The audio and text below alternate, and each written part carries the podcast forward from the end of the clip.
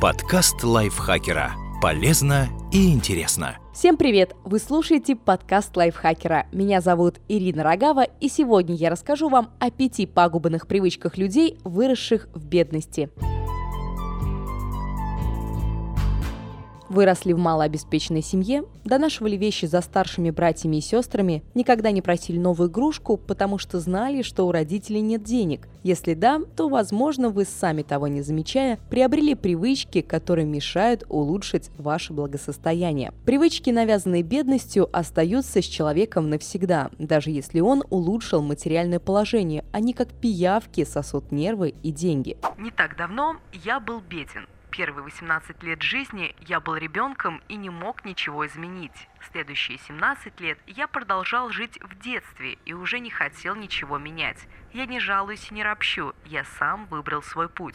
Это слова Джона Чиза. 35 лет он прожил в нищете, плыл по течению, пока однажды по воле случая не получил хорошую работу. Это изменило его жизнь. Холодильник, полная чаша, счета оплачены. Но Джон так и не смог избавиться от привычек и повадок бедного человека. Инфекция бедности проникла в его мозг слишком глубоко. Джон, основываясь на личном опыте, описал привычки бедных людей. Первая привычка – покупать дешевую еду.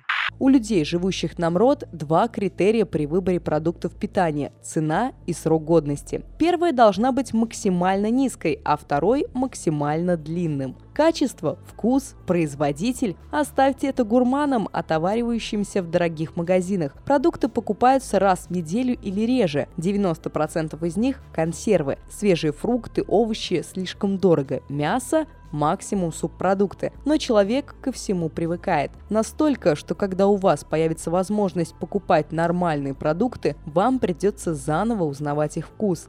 Свежие, а не консервированные томаты и яблоки покажутся вам неправильными. Даже если вы приучите себя завтракать тарталетками с сыром дурблю, то время от времени все равно будете скучать по бутербродам с дружбой и бумажно-соевой вареной колбасой. Вторая привычка – сразу же спускать лишние деньги.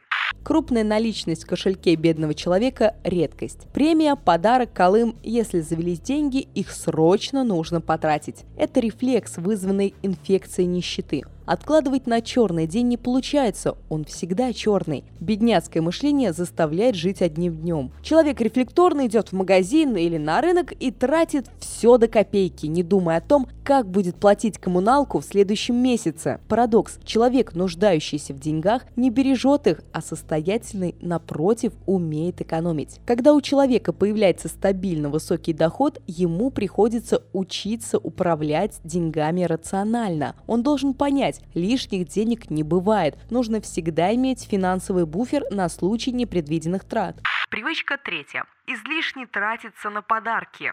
Если у человека нет денег, ему не до подарков. Максимум, что он может себе позволить на все эти дни рождения 8 марта – сувениры из магазина «Все по 50». Взрослые понимают это и не заостряют внимание, но дети вот тебе новые кроссовки, но это тебе на день рождения.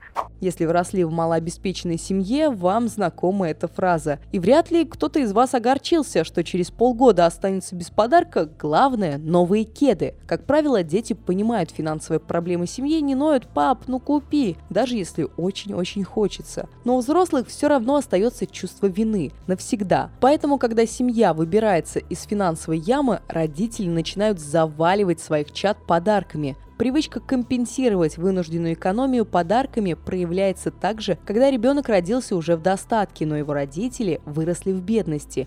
Привычка четвертая – дотошно вести бухгалтерию. Привычка постоянно считать деньги – еще одно проявление инфекции бедности. Вы точно знаете, сколько денег у вас на карточке, сколько в кошельке до копеек. Вы автоматом складываете в уме стоимость продуктов, лежащих в корзине, и всегда проверяете чек. Вы знаете все тарифы ЖКХ и формулы их вычисления. Эта привычка останется с вами, даже когда необходимость в ней исчезнет. Страх «а хватит ли у меня денег, чтобы рассчитаться по счету?» будет еще долго преследовать тех, кто вырос в бедности. Привычка пятая – экономить на себе. Если человек едва сводит концы с концами, то он покупает только то, что ему нужно в данный момент времени. Те, кто донашивал одежду за старшими братьями и сестрами, знают, новые джинсы покупают, когда прохудятся старые, а не когда хочется. И эта привычка остается надолго. Зачем мне новые ботинки? Эти еще можно отремонтировать. Снова парадокс. Человеку с привычками бедняка шопинг не доставляет удовольствия. Деньги есть, но тратить их жалко, особенно на себя. Избавившись от описанных привычек, вы, возможно, вскоре заметите, что стали более успешным и уверенным в себе человеком, потому что выработаете иммунитет против инфекции бедности. Подкаст лайфхакера. Полезно и интересно.